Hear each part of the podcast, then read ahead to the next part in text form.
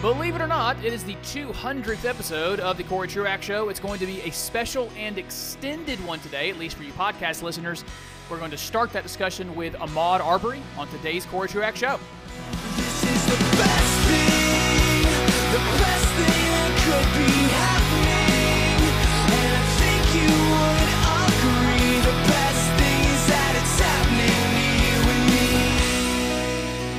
I had a listener in the past actually write in and say, "Hey man, I don't think your numbering system is correct on the episodes. Uh, For those of you that listen live on radio on Saturday mornings on his Radio Talk 91.9 and 92.9, the podcast version I number. There's numbers of which episode we're on, and that person I remember was right. They were correct. And so the 200th episode was probably a few weeks ago. But once you start numbering and you're already like into your into the hundreds and you feel like you got and you realize you got it wrong, you don't change it. You just stick with your incorrect conclusion. And so at least from my incorrect count, it is the 200, 200th episode of the Cory Truax show and there is a lot on it.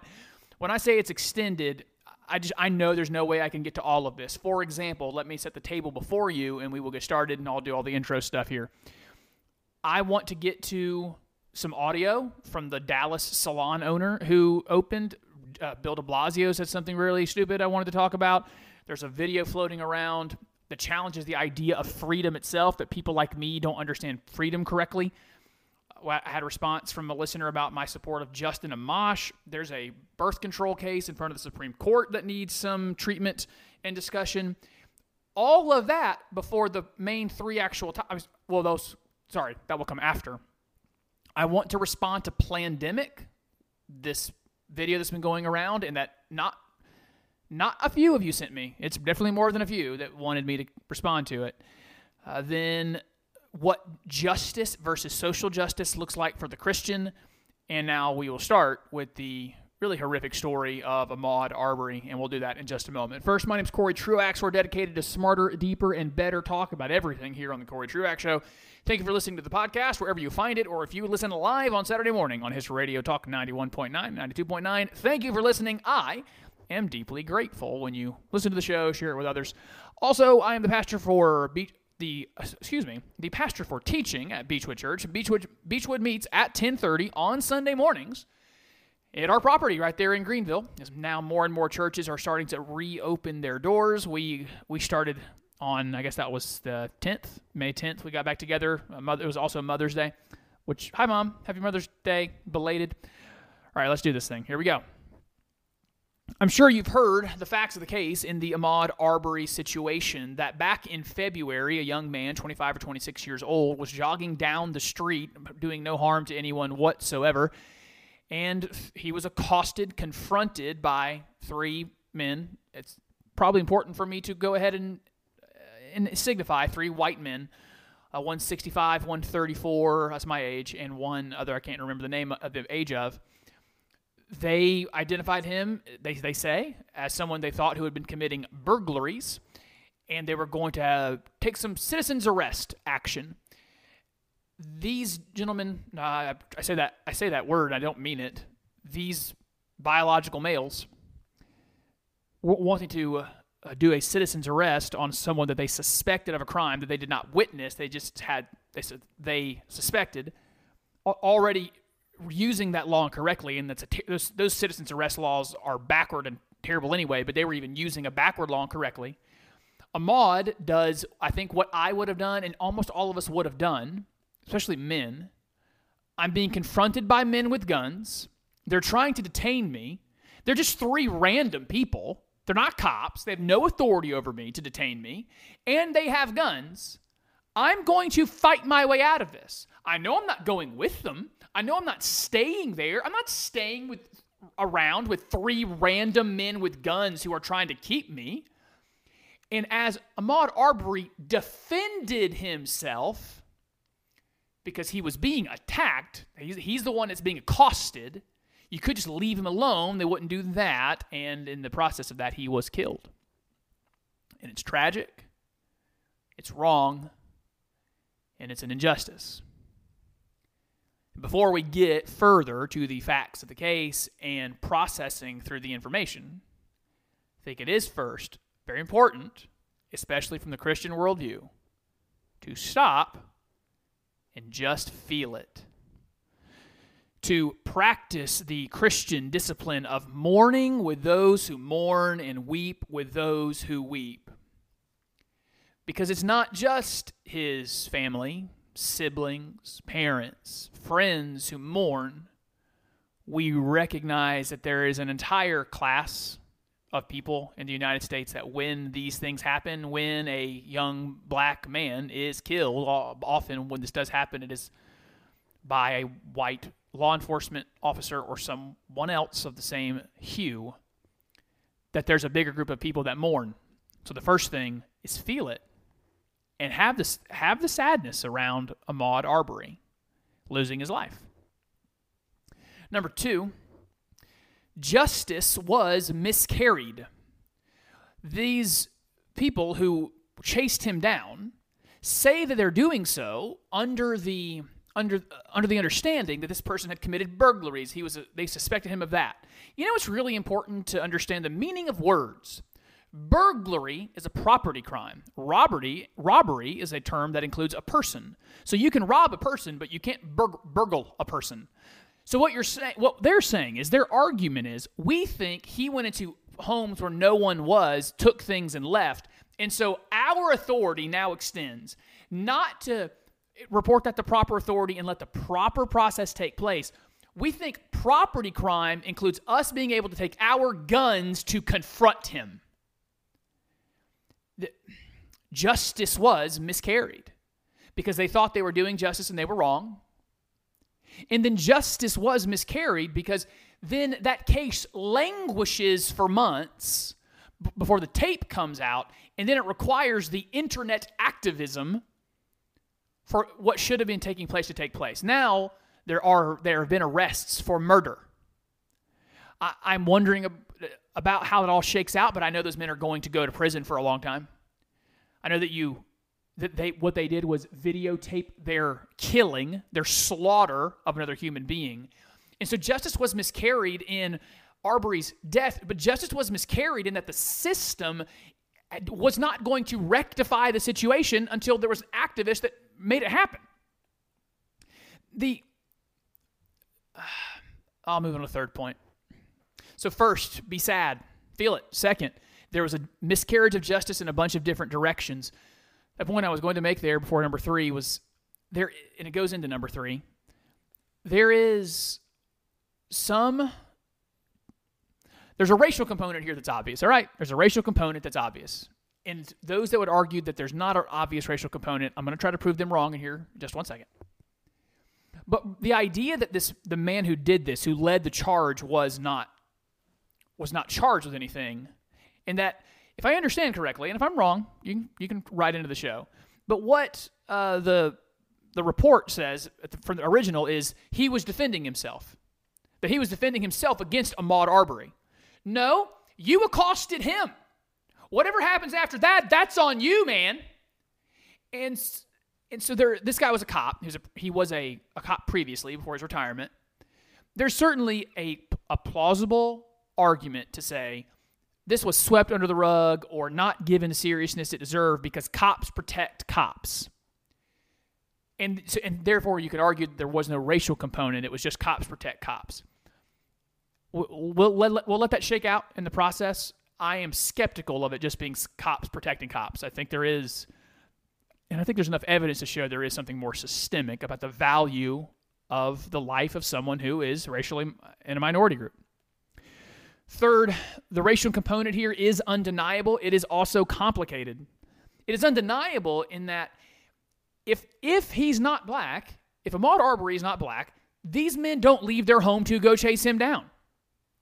They're they're going to. He, he was even in athletic wear. It's one thing if someone's running down the street in jeans and like non-athletic wear. He was wearing athletic stuff. This is something that I would do. I don't like running, but I do it. But if I, I I don't look like Ahmaud Arbery, and so I don't apparently look suspicious to some people. Now, there there is this undeniable racial component. When I say it's complicated, is there are arguments then there to say, well, the rest of it wasn't the the the, the lack of charging the people, uh, the, the, the all the other components of the story. Maybe they don't have a racial component. l- let's all settle that there's enough facts in the case to recognize that if race were not part of this case, this case probably does not happen. The actual interaction and conflict probably doesn't take place at all. Fourth, this individual case here is an obvious problem. It's, I called it a miscarriage of justice. It is a tragedy. And to the fullest extent of the law, those who perpetrated it should be punished. At the same time, I don't, I, I've got to be that guy. I will always be that guy that is going to balance these things out. Not, not being the person of pathos, being driven by the feelings, but being driven by keeping all of those things in the, the logos, the patho, the logos, the pathos, and the ethos, keeping all of those in balance with one another, and recognizing that things that are then being said out on Twitter, like LeBron James said, that we can't, we, we being black men, can't leave our houses without being hunted every day. All right, so let's not go there either, because you know what happened today? Tens of millions of black men left their home and came home safely and millions of cops didn't kill anybody today. So that kind of language is unhelpful. We already have a problem. We already have a racial tension or racial conflict problem. We don't need to exasperate it by then using language that's irresponsible and starts to build the passions. We don't need to do that either. Final thought on this, and we'll come on back to another topic. So I want to add my voice to the Ahmaud Arbery commentary to say it is sad and we need to be a people recognizing that there is a, a, racial component to these things and especially for the christian perspective working towards a culture of reconciliation that's what that's what we're for it's where it, is to where we are going we get to see an image of a new heavens and a new earth scripturally in a, not everyone's going to look like you by the way or me or anyone who's listening, literally anyone who's listening, not everyone's going to look the same. We're still going to have differences in the new heaven and new earth, and it is a place of reconciliation and harmony amongst peoples. I'm tempted to go do this now, but I, maybe I'll save it for another show. There was a Pulitzer Prize given out here recently, or a Nobel Prize, can't remember which one. Yeah, I think it's a Pulitzer, to the New York Times 1619 Project. I'll probably do an entire segment on this some other time. The 1619 Project basically says that 1776 wasn't when the country was founded, it was 1619 when the first slave slave came here. It's garbage history. It is really unintellectual, but it's it's one of those things that continues to to, to build a cultural conflict that we need to be working towards reconciliation on. Uh, and I can't get into it right now. So, but we, we got to do both things recognizing this case is bad, this case needs justice. There is a systemic cultural problem at the same time. And when we say there's a systemic cultural problem, it doesn't mean the culture itself is poisonous from the beginning and utterly terrible and you can't be safe walking around the street. We don't have to live in the extremes. We can always come to some kind of balance as we work through all the different interests of every discussion. When we come back, this is a issue of justice, right? We said that word a lot in that segment. I want to talk about social justice and what that word means for the Christian, and then we'll dive, we will dive into the Plandemic movie that's been going around the interwebs. We'll do that when you come back for the rest of the Cory Truax Show.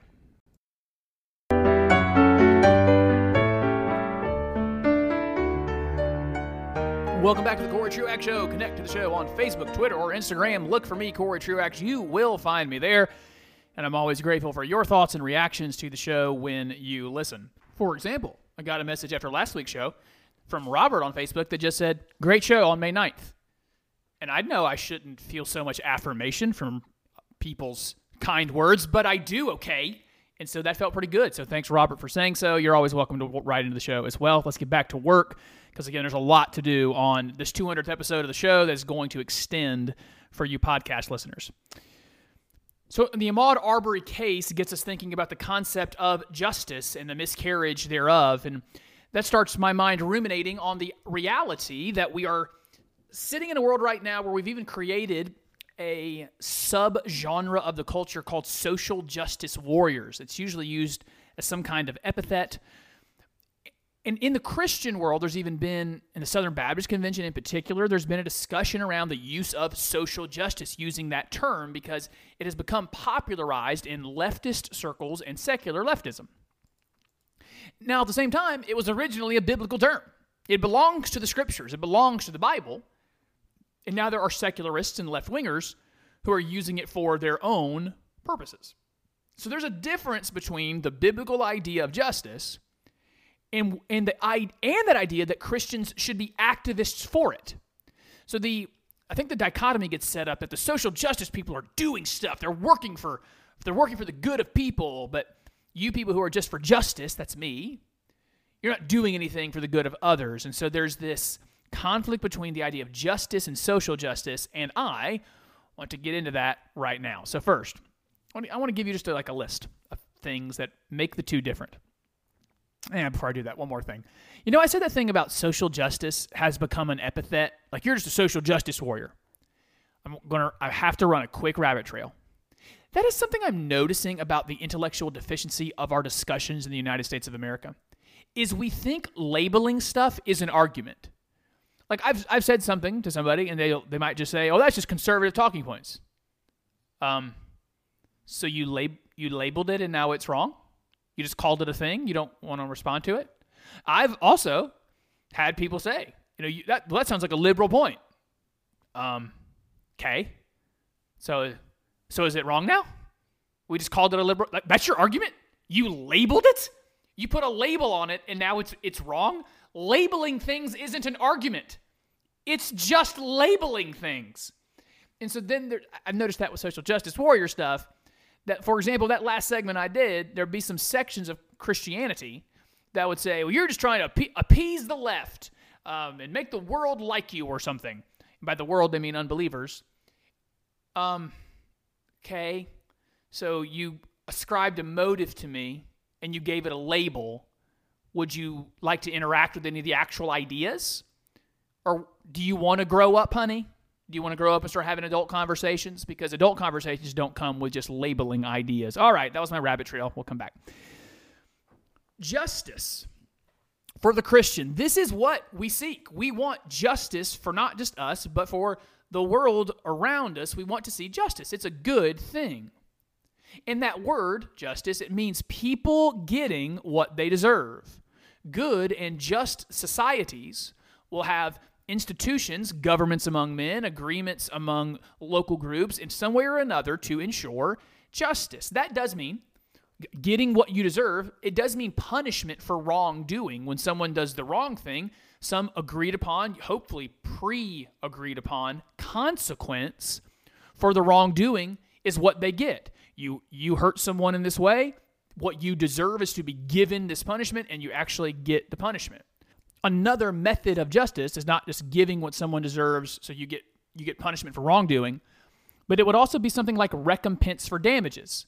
If you damage someone in a way that's not technically illegal, well what they deserve is recompense. They deserve to be made whole.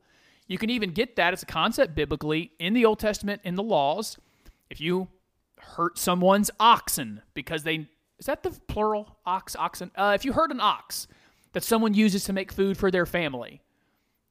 You have to pay recompense. There's there's other examples of that in the old testament from you hurting someone's property or people because people were a resource. You pay recompense make them whole. So that's what we want. We want justice. People that do wrong get what they deserve. People that are are hurt get what they deserve which is to be made whole. We want justice. So, biblical justice is not like what we're getting in this social justice world. Uh, know, and for a while, you know, I kept using the word social justice. I was stubborn. I was like, hey, it's a biblical word. They're using it wrongly, but it's our word, and so I'm going to keep using it. I've stopped using it because the definition of social justice has become that secular leftist view. Biblical justice is is is choosing a system where the right things happen, where justice takes place. So get that language. It's about the the outcomes and the concepts. Social justice is not looking for that. Social justice is primarily about identities. So we we in the justice world we we uphold justice, whereas social justice looks to uphold a group. They look at a group of people and say that group has been unfavored, and so now we want to favor them. We want to take an unfavored group and not bring the unfavored group to neutral, but bring the unfavored group to favored. Whereas the justice people would just say, no, equality for all, equality under the law. That's what we that's what we want. We want to we want to be equal. Where social justice says, no, I don't, because there's been an historic uh, inequity, in, inequality. There's been an historic inequality. Now we want to have a new inequality to make up for the historical one, and that's not the biblical justice. The biblical justice would say treat everyone the same. Biblical justice is indeed, as the old saying goes, justice is blind. That's why in many of the courthouses, different museums, you might see that statue of a woman who's got the scales in her hand, the scales of justice, and she is blind because the idea, the ideal system of justice would be that I'm not saying we have it, I'm saying here's the ideal one. The ideal system of justice is that the rich person and the poor person get the same outcome from the social from the criminal justice system, from the justice system. That the person of this majority culture and this person of minority culture that they get the same outcomes for the same for the same crime or same activity. We definitely don't have a blind justice system, but that's what we're aiming for. The goal of for people like me for the justice system is equality under the law. The social justice system is specifically that. It is no, we don't. We do not want a blind justice system. Take the blindfold off, and when a when a let's go with a crime committed. When a crime is committed, we want to know about the background of the perpetrator. We don't want to just deal with the facts of the case. Like we we want to take all the blinders off and uh, and, and get beyond ju- not just beyond justice, but institute a new kind of justice, which is not just at all social justice. Social. Uh, here's another another difference between the two. We the the biblical justice people. We seek equality under the law. The idea is all people should be treated the same when it comes to their interactions with the government and especially the criminal justice system. Social justice speaks, excuse me, seeks equality, and that's the end of the sentence. Whereas we want equality under the law, they want equality in absolutely everything, and that's not justice at all. Listen really quickly, this will blow your mind. Equality is not a biblical value. I'm going to say it one more time. Equality is not a biblical value. Equity is. Equity means fairness, that everyone is treated fairly, gets a fair shot, gets a fair opportunity. Fair, not equality. The the pictures we have of the church, of Israel, of the governments, even the, the theocratic governance of Israel, and then as we go on through the laws that we can pick up through Chronicles of David, all that, David, Saul, Solomon, there is not a biblical mandate placed on create equality. This is, and I would challenge you on that. It doesn't, it doesn't exist that there's a call to go make all things equal, but there is a thing to go work to make things fair, to bring equity. And so we need to get that straight as we even deal with things like the Ahmaud Arbery case. We are the people of justice, but sometimes what the world calls justice isn't justice at all. One of the things that we are supposed to be is we are the people of impartiality. I talked about on the, that on the show recently. We we do not show partiality or impartiality. Uh, excuse me, partiality or well, I guess the opposite would be some kind of disfavor. But we don't favor or disfavor anyone based on their race, their parental situation, their whether or not whether or not they've been divorced. Uh, what are some other bad ones where we judge people? We shouldn't do that. Uh, or their income, uh, their income level. We are the impartiality people. We've done it imperfectly, but that's who we're supposed to be. And then actually go do that. Go actually seek justice. It is not social justice to say Ahmaud Arbery was killed. Possibly the term could be murder, definitely killed unjustly, and the people who did it should be punished to the fullest extent of the law. That's not being a social justice warrior. That's being for justice. And but the Christian, by the way, needs to speak up and say so. We need to be the people that speak up and say those words. Now, speaking of things Christians should be. So we should be the people of justice, and we should be the people of of not being partial. We should be people of impartiality. We should also be the people of discretion and wisdom. And so I want to, with so much grace that I can muster, I want to explore this Plandemic video that's been going around the internet. In particular, I'll give you some details on it if you haven't heard of it yet in a second. In particular, I've seen it going around Christian circles at a fairly high rate. And so, as we get information, it's important for the Christian to be discerning, to be introspective, retrospective, and circumspect. We're circumspective. We're looking around, we're looking, we're looking inward, we're looking back for what history might teach us. We are curious to get facts and information, and then we don't soak in information from really any source without showing some skepticism for it. I really want to emphasize that really quickly. The Bereans in the book of Acts, they are celebrated, they are lauded in the book of Acts because they showed, let's call it skepticism. They they wanted to test Paul. Paul taught them some things, preached some things to them, and they are spoken of favorably in the New Testament because they wanted to test it and they wanted to work on it themselves. And so, for the Christian, we can't be like the rest of the world when it comes to imbibing information about anything, including the coronavirus and the response thereto. We need to be like Bereans and work through facts and and explore them. Here's the thing that the rest of the world does that the Christian shouldn't do. The rest of the world, and a lot of Christians, participate in something called confirmation bias. When we hear information that confirms something that we have already believed, we just assume it's right and true and trustworthy. And when we hear information that challenges something we already think or already suspect, we just assume it's wrong. Where the reaction for both situations is, or should be, huh, that's interesting. I wonder I wonder if that's true. What kind of further work should I do before I just assume it's true and share it with the rest of the internet? So that's going on with Plandemic out there right now. Plandemic is a video. It is not a documentary, as I will discuss in a moment. It is a video that it, it's only put out the first 30 minutes. Apparently, there's going to be two other installments of it go out. Let, let me start here. I, I think I've probably already betrayed by my tone. I have some skepticism around it, but let me change my tone and actually try to be helpful in this discussion. For some of you who might have seen it and are compelled by it, or you are someone like Will who wrote into the show and said, "Hey, what what do you what do we say to people in our own lives who who see this and are convinced by it, who are compelled by this?" I want to start here. I was compelled by it in some ways. I can see how it would gain some credibility in your minds. And so here's why I think it seems credible to some people. And that needs to be said. It, has got some credibility because of these factors. It confirms a lot of our suspicion.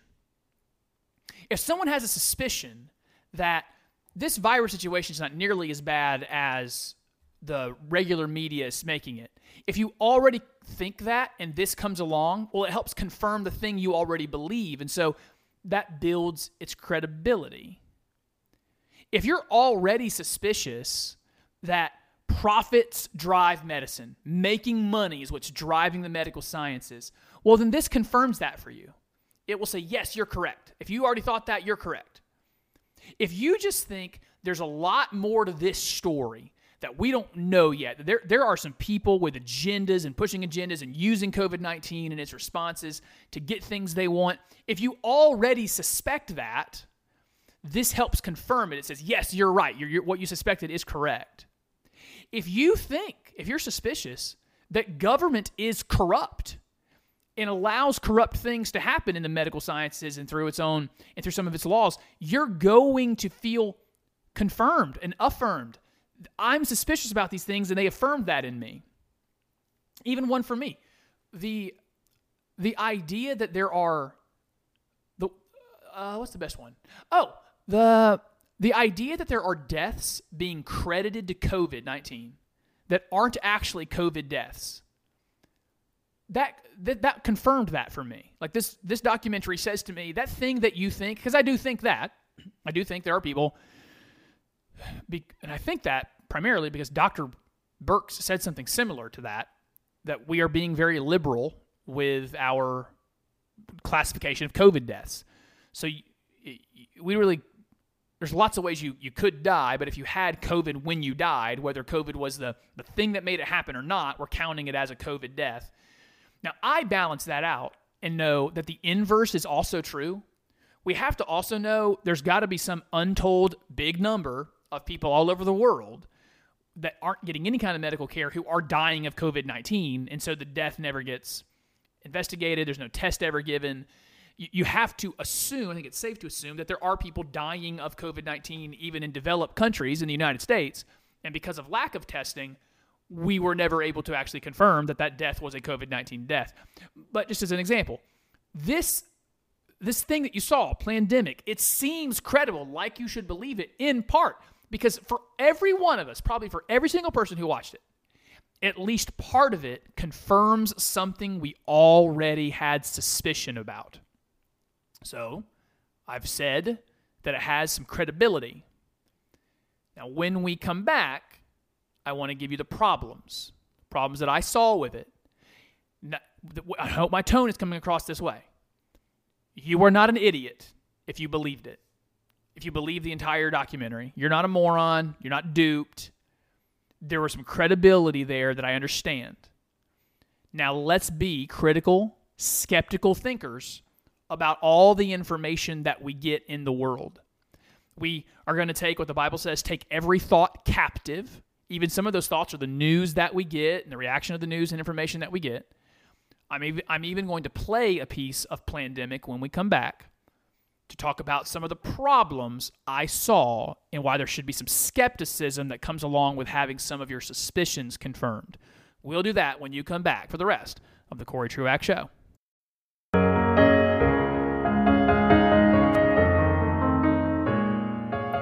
Welcome back to the final segment of the Cory Truax Show. When I say final segment, for you radio listeners, I am basically positive that this show is going to be longer today for the podcasters. And so if you are so inclined to get the rest of the show after it stops airing on his Radio Talk 91.9 and 92.9, you can find it at CoryTruaxShow at gmail.com. You can find it wherever podcasts are. It's best when you find it the podcast version because it's easier to count you and so I can uh, show my metrics of the of the show better than the website. But in, in any event, if you want to find the rest of the show, wherever you find podcasts, look for the Cory Truax Show or Cory Truax Show dot or CoryTruax.com. I'm sorry, CoryTruax.com. All right, we're talking about Plandemic. I totally understand those that find it credible and found a lot of it compelling. Now I want to give you some of the problems I had as I listened to it uh, let me give it one more piece of credibility.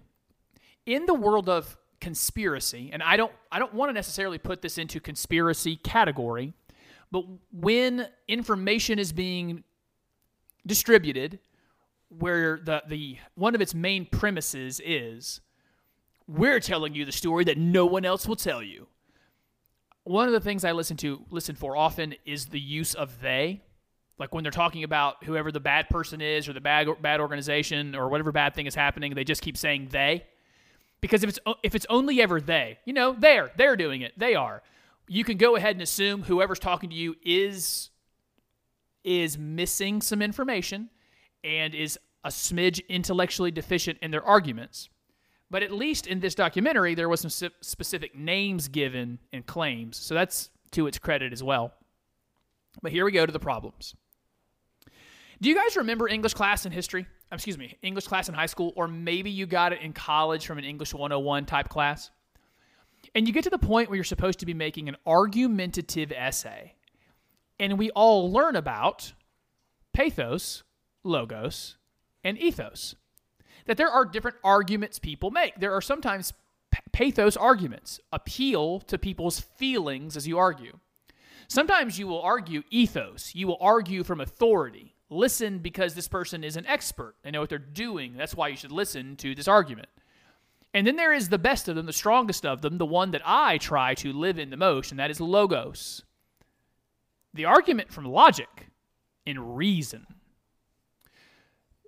The first eight minutes of Plandemic is covered in ethos and, pa- and pathos, but no logos. It has the first eight minutes is telling you here's a woman who is two things. She's super duper qualified. Let us tell you all of her qualifications, and also she's a victim. They don't fact check a word she says, but just let her let her tell her story with no skepticism, and then what it's supposed to do to you is, oh, I trust her. I believe everything she says. So before she gets into anything about COVID 19, you just create a victimized woman who is smart. And so now believe whatever she says. And so that's it's ethos. I'm, a, I'm appealing to her. She's such an expert. Whatever she says, listen. I'm also appealing to your feelings. Don't you see? She was a victim. She's a victim against all the big, powerful people. Which leads to my second problem. So they're they're using ethos and pathos instead of the logical arguments. But there's also a misleading aesthetic. I'm almost offended that this thing is being called a documentary by some people. That's not a documentary. That was essentially an interview with no skeptical questions asked whatsoever. It was the kind of interview that Sean Hannity gives Donald Trump. It's the kind of interview that someone on MSNBC gives Barack Obama. Are those documentary type of, in, of interviews? No. They're softball friendly conversations. If this was an actual documentary and something that had more credibility, she makes a claim about her research or why she was in prison or jail or whatever you want to call it. She has her side of the story of her conflict with uh, Fauci, her conflict with someone else. And you know what a real documentary does? It goes and gets some other opinions. It, you know, documents. It goes and asks Fauci. It goes and asks, if, and if he won't talk, you ask mutual friends from the time. But you do the work to recognize, uh, I wonder if this woman, get this, might be lying. I wonder if, if the woman who has been to jail, mm, just because someone's, by the way, just because someone's been in jail doesn't mean they're liars. Lots of great people who have had experiences in jail. But, like, we, we do have some skepticism to show here. Like there's this there is this idea I think that some folks are super attracted to that they have secret knowledge. I know something that not everyone else knows. That's not usually how it works. C- consider how broad that conspiracy would have to be. So she is this victimized person being left out of the scientific community. That is going to have to include literally tens of thousands of people but she's the one. She's the one that really knows. All right, between the two options of the tens of thousands of experts and the one lady on the internet with no skepticism being shown to her whatsoever in that interview, you know, I would argue using logos, using the logic, maybe she's not as trustworthy as you're making her out to be. And so it has a very misleading aesthetic. It treats it like a documentary. It is not a documentary whatsoever. I, I don't I don't like the word propaganda because it has a negative connotation, but it is that's the that's the genre that it is. It's it's someone telling only their side of the story and no other evidence or voices get included in it. It also does include no fact checking. She got to go for 8 minutes talking about herself and telling her side of a story that's obviously quite complicated, and they they fact checked none of it. Just she said it, and I'm supposed to believe it. To which I, I would say to her and to the entire makers of that documentary regarding her part of it, I don't believe you. If you're going to make big arguments, you're going to need to produce big evidence. And you didn't. Your entire evidence is her story. It's words coming out of her mouth. If you want to build some credibility, you're going to need to build a better argument. Here's another problem that should build some skepticism for all of us. Something I've learned in life is when someone is being particularly, let's go hysterical. When their language is quite hysterical, they lose some credibility. And that's the, the language this woman is using th- throughout I, I feel like that what would offend somebody almost like that word the word hysterical or that that idea that when someone pre- presents something with a lot of passion that they become less credible. Well, when we are dealing with facts, that's what needs to speak. And when someone starts to get into hysterical language, they do lose some credibility. I want to play for you about a one minute clip, maybe, from Plandemic and this doctor that they featured. Here you go. that act gave government workers the right to patent their discoveries. So to to claim intellectual property for discoveries that the taxpayer paid for. Really quick interruption. That act she's talking about was an act from the, I guess, 80s or 90s. Yeah, it was from the 80s. And you heard her say what it does. So researchers at universities and medical institutions that the government funds, if you make a particular discovery, you still have the ability to patent that idea. And most of the time, patents are the point is to go make some money off of it.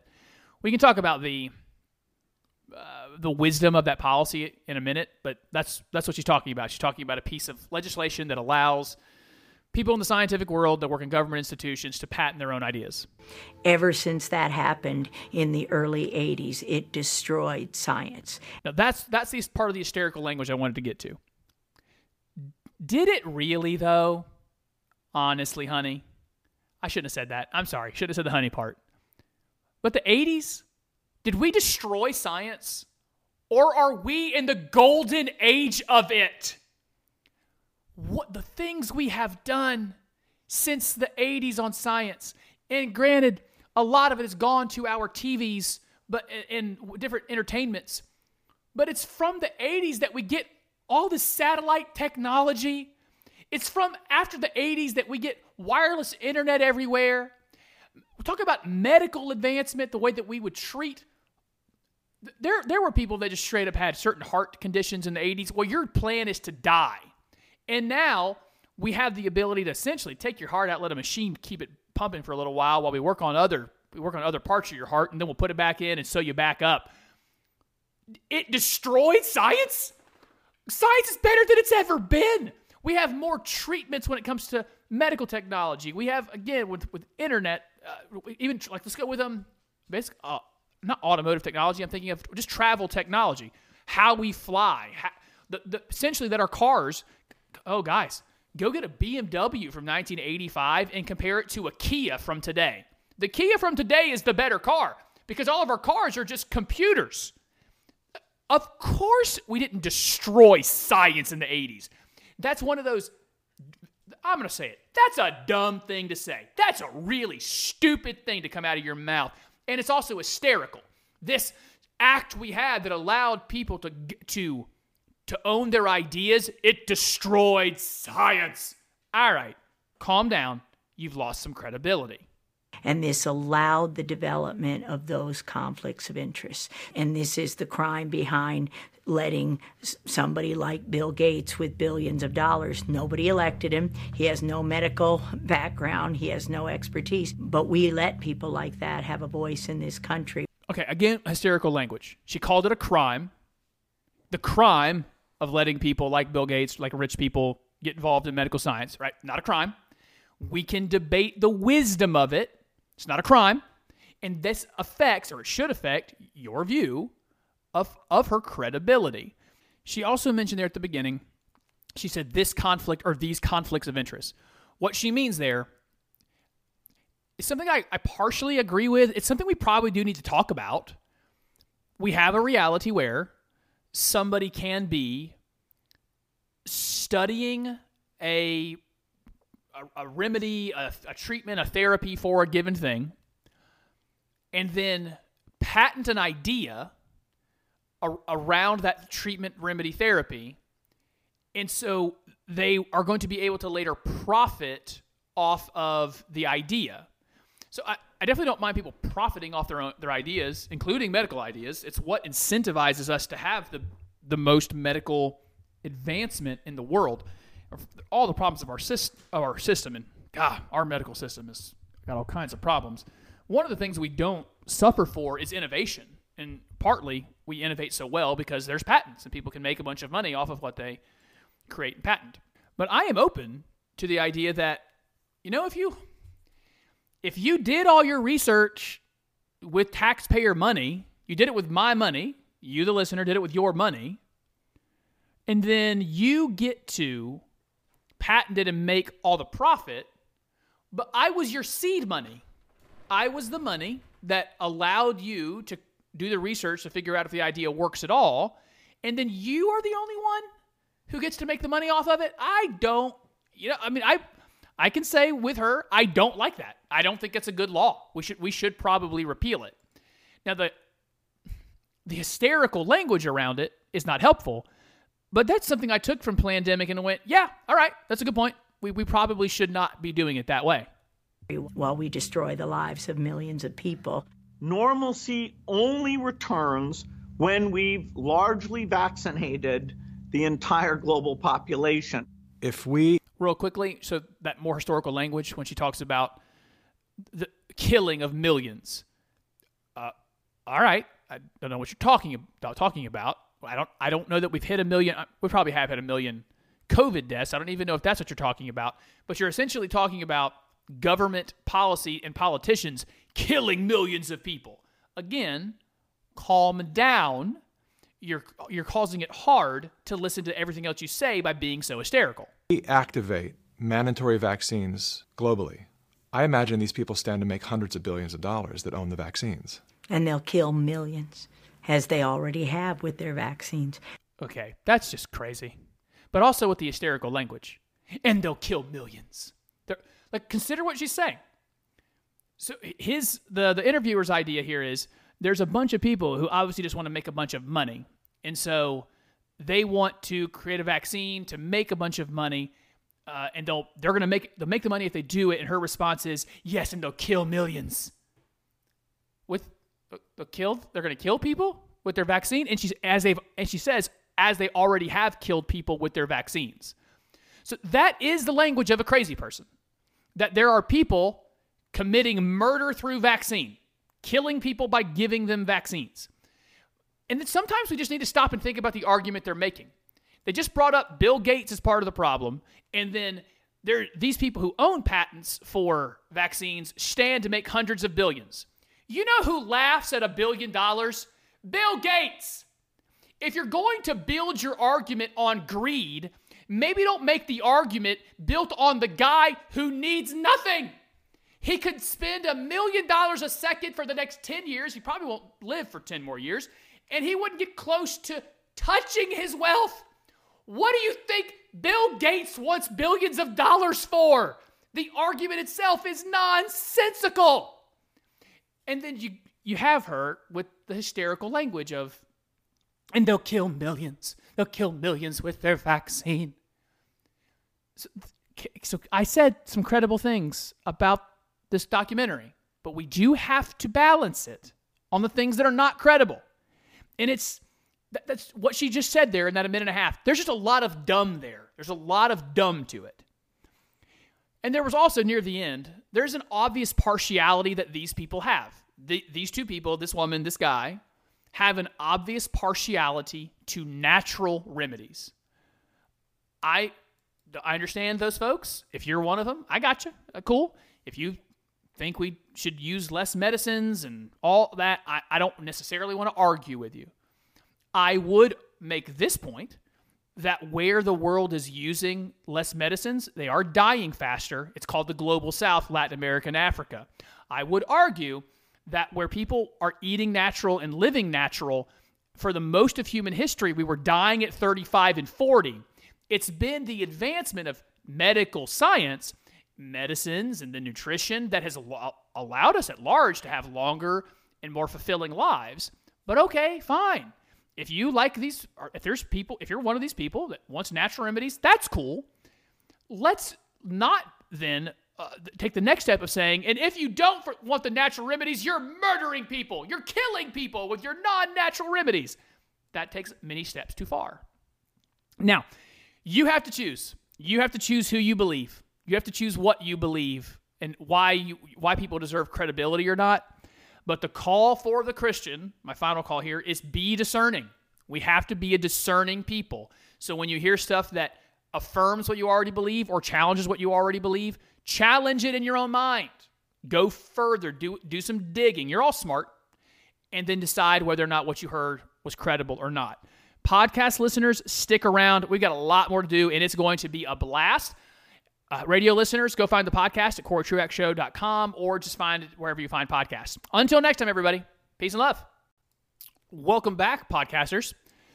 There was just so much this week that I wanted to talk about that I, I knew I was going to end up having to do more broadcasting than usual. So thank you for sticking around. If you listen to the entire sh- uh, that entire show, now we get we get some bonus time together. I could always hold this stuff and just do another episode, but I think that's lazy. And so uh, you, the listener, deserve better than my laziness. So here we go. I have one, two, three, four, five, six. Six things I wanted to get through. Let's see if we can do it in less than 30 minutes. I hope so. There is a case before the Supreme Court that was argued, I guess that was last week or the week before, continuing this conversation about whether or not government can make an employer pay for birth control for its employees. Knowing that folks like Hobby Lobby and there's going to be others that find that objectionable. Some people have, I don't, but some people have a, a moral objection to birth control itself. And so they, in my opinion, should not be forced to pay for it for others. My bigger piece of commentary uh, is twofold. One, of course they shouldn't. Government should stop mandating so much stuff. Stop mandating what a what the employer has to cover for the employee. My bigger reaction is to what I see on Twitter and social media as part of the arguments. There is this long standing argument on the left that I, I did kind of see come out during this that was keep uh, my, my sex life's none of my none of your business. No, or the old thing was excuse me, it was my sex life is none of my employer's business. And then you, the old trope was get your laws off my body or uh, keep the government out of the bedroom. To which I would say to all of those, okay, let's do that, please. Let's keep the government out of your bedroom. That includes the government's money. So that's mine. You want to you want to have consequenceless consequenceless sex on my dime? No, have it on your dime. It's not even costing many dimes. Birth control, when used if, if we're using it specifically as contraception, is quite affordable. And so I just see the hypocrisy of that as uh, and I had to bring it up. Like I desperately want out of your bedroom. I want nothing to do with what's happening in there. So leave my money right outside the door. I will take it. You go do what you're doing, and I would like my money back, please. It's okay. There you go. That's the birth control case. I definitely want uh, definitely want nothing to do with your sex life, and so you need to want nothing to do with my financial life. That's just a fair trade. Next, I had a email from uh, from Wayne who listens to the show regularly. Thanks, Wayne. Uh, I think he listens on the radio though, so he might not hear this. He wrote into me about how I was supporting Justin Amash for president, and he made the argument that I, I will hear a lot. I heard a lot during 2016 that the most important thing is Supreme Court justices. We've we've messed up our government system so much that what matters is who's on the Supreme Court because they get the final say in everything. And so, would you rather Joe Biden pick the next several judges or Donald Trump pick the next several judges? In a in 2016, uh, when it was that when that formulation was with Hillary Clinton, I very genuinely believed, who cares? They're the same person. They're not going to pick anything different. I guess I, I didn't understand how much at the time Donald Trump is loyal to people who are loyal to him. So if you're good to him, he's good to you back, and that's what's happened. Uh, I- feel I feel really good about Gorsuch, the first one. I feel less good about Kavanaugh. I don't think he's quite the constitutionalist I am, and I don't think he's as much of a constitutionalist as we could have gotten. Uh, but to to that argument, this is where I am just over and over willing to say I'm willing to play the long game. I, I don't think America ebbs and flows or falls and rises in five or ten years. I think we're going to be here for a hundred more years or more. And th- getting bad Supreme Court justices is bad. It is. Getting bad Supreme Court decisions, devastating. But I am willing to take some all kinds of losses to get to a system that is a better system. And also, I am more than willing to take lots of losses for things I believe in. I I will be miserable. I will do things that make me miserable if I think it's the right thing. I'll I'll do things that cost me if it, if it's the right thing to do.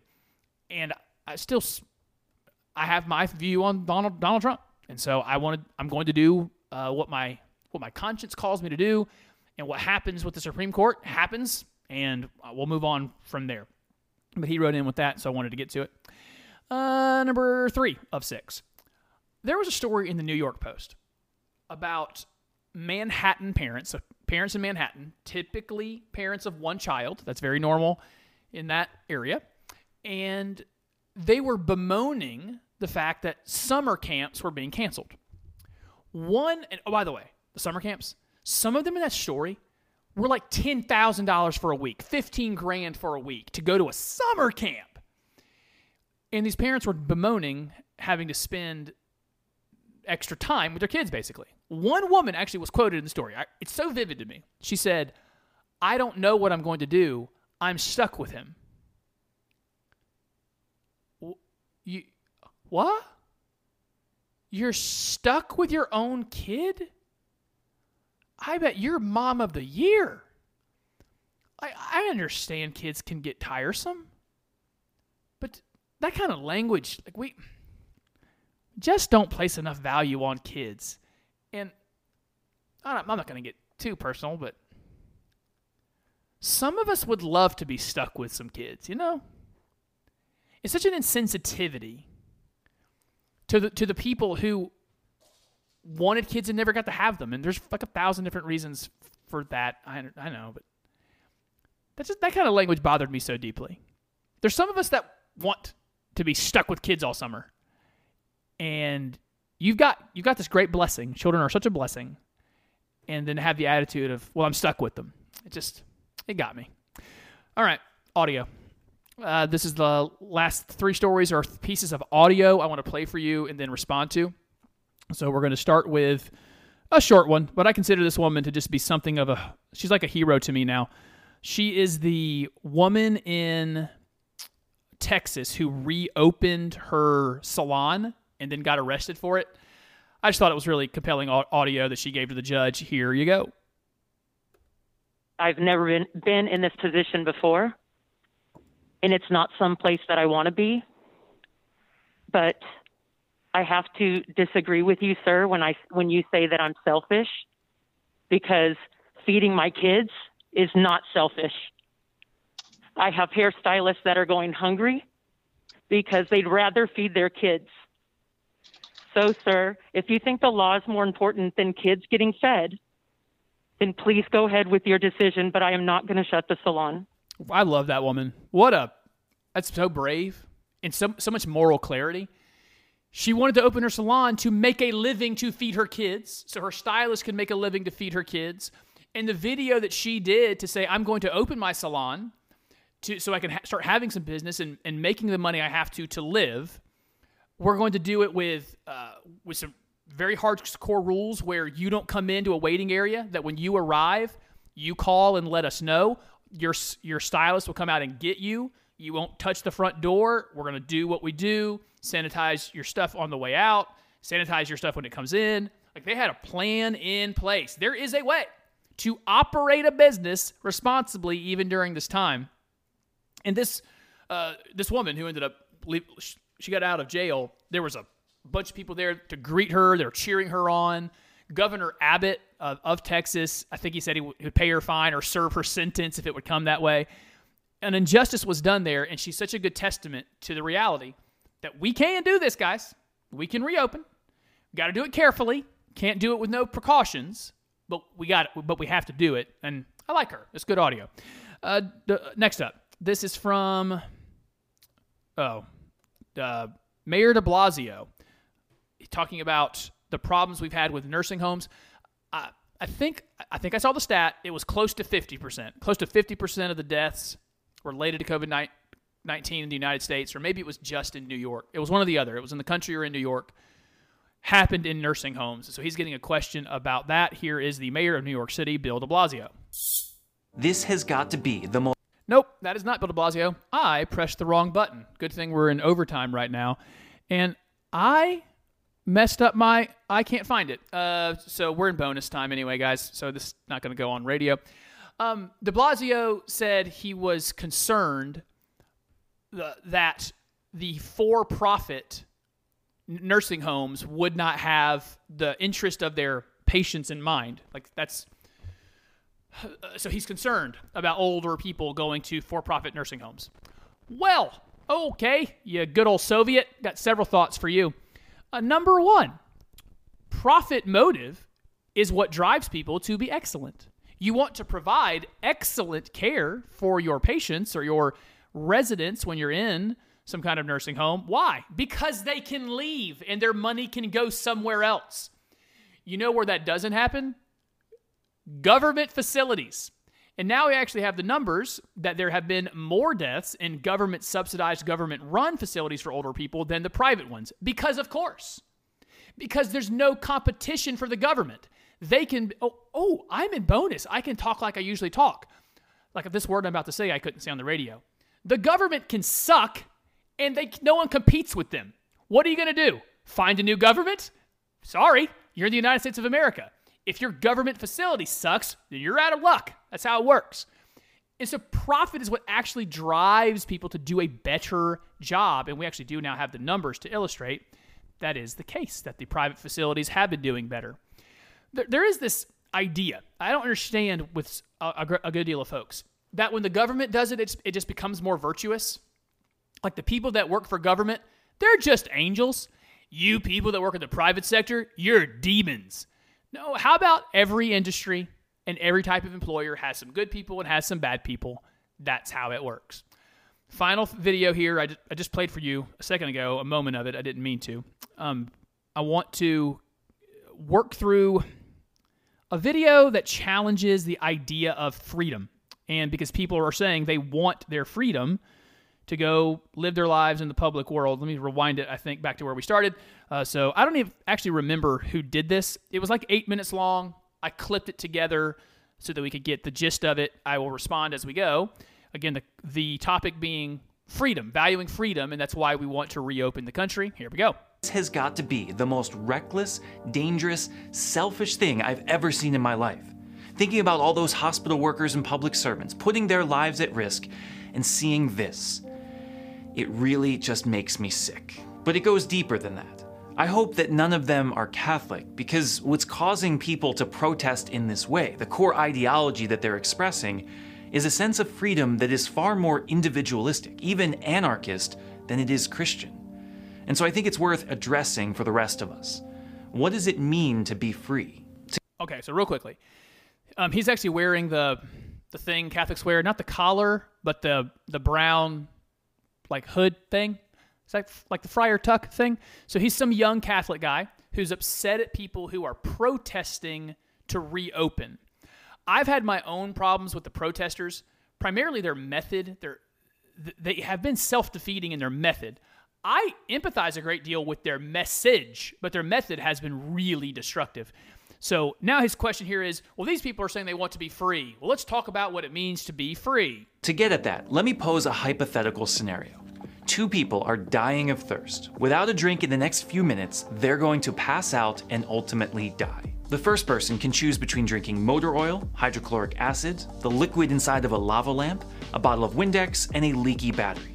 Five options. The second person has clean water, and that's it. Just one choice, take it or leave it. Based on your definition of freedom, which of the two people is more free? Most people are willing to give up some freedoms to live in society.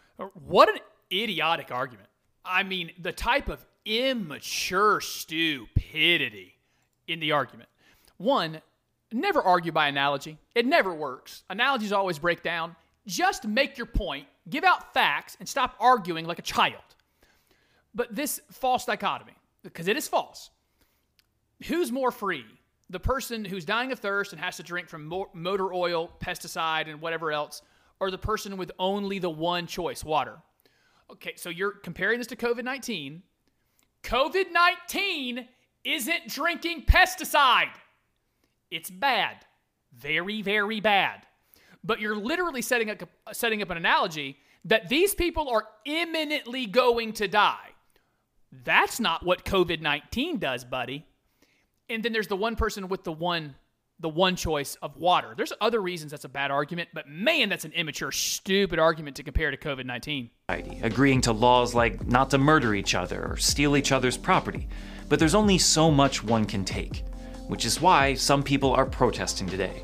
They are being told that they have to wear masks, that they can't go to church, that they must stay six feet apart in small groups. And that's just too much for them. Their choices are too limited, and so they don't feel free. They're like the person given only one choice of a glass of water. But given the scenario, isn't that actually the better choice? First, you don't get to decide what the best choice is for people. That's one of the most arrogant things folks on the left do. They get to decide what's best for you. And if you don't agree with them, then it, it, they, uh, I, I should probably even restrain my language in the bonus. If you don't agree with them, you're a moron. So, one, you don't get to decide what's best. But again, your, your entire analogy was false. There isn't, you can, the person with water only has the one choice. Oh, that's, oh, oh that's another way. It's because the person in the scenario is being given the options. That that the person who has the water is being given the water. The person who has got the other toxic things to drink, those are things being presented to him. There, n- no one was actually ever free to go pursue whatever it was they could pursue. At that moment, we would want the water, even if it is our only choice, right? The point of the hypothetical scenario is to show that the quantity of choices is not the only thing that matters to freedom. The quality of choices is equally, if not more, important. If you're thirsty, having five toxic liquids doesn't make you free. Heck, having a hundred toxic liquids doesn't make you free. When all of the choices are bad, against the thing that you actually want and need, it doesn't matter how many choices you have, you are not free to make the right one.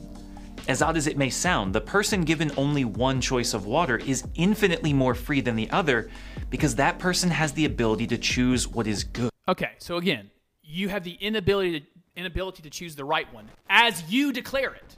You're taking the authority upon yourself to declare what is right. And son, because he looks like a young guy, you don't know. And you don't get to declare that for me.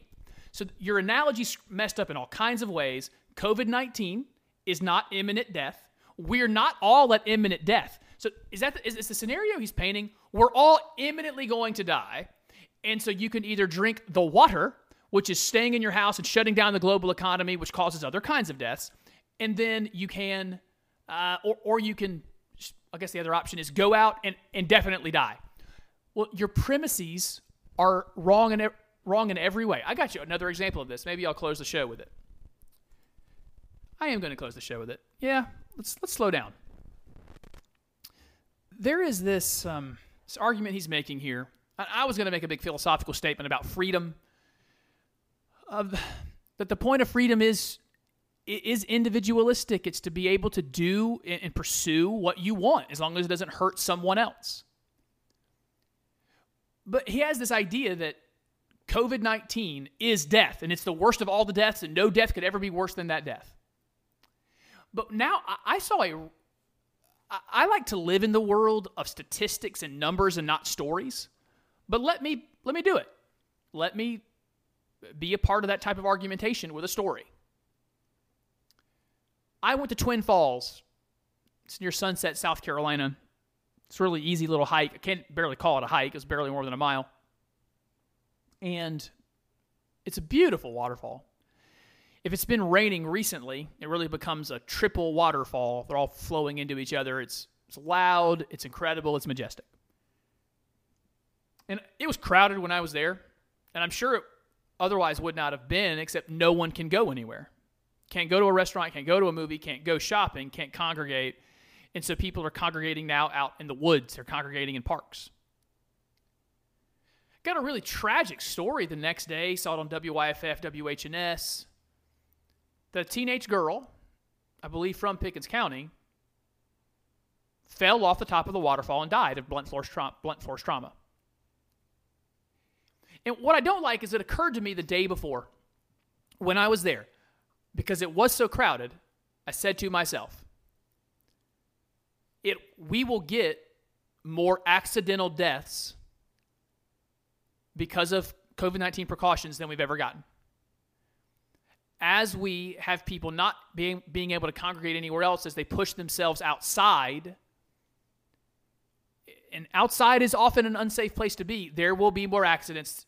I didn't think of someone falling off the waterfall but i thought there's going to be more death from accident outside.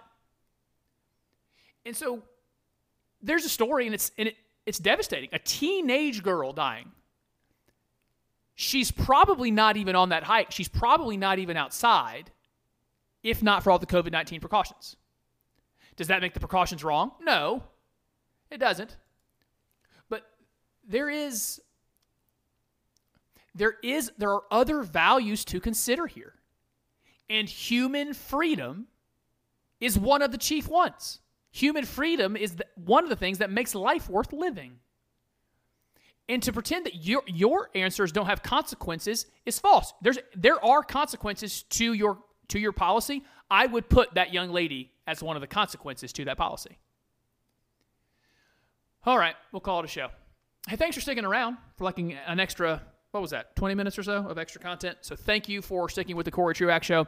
Uh, this is now the real ending for the podcast. I will be back with an, another new edition of the show next week. Until then, everybody, here's the real peace and love.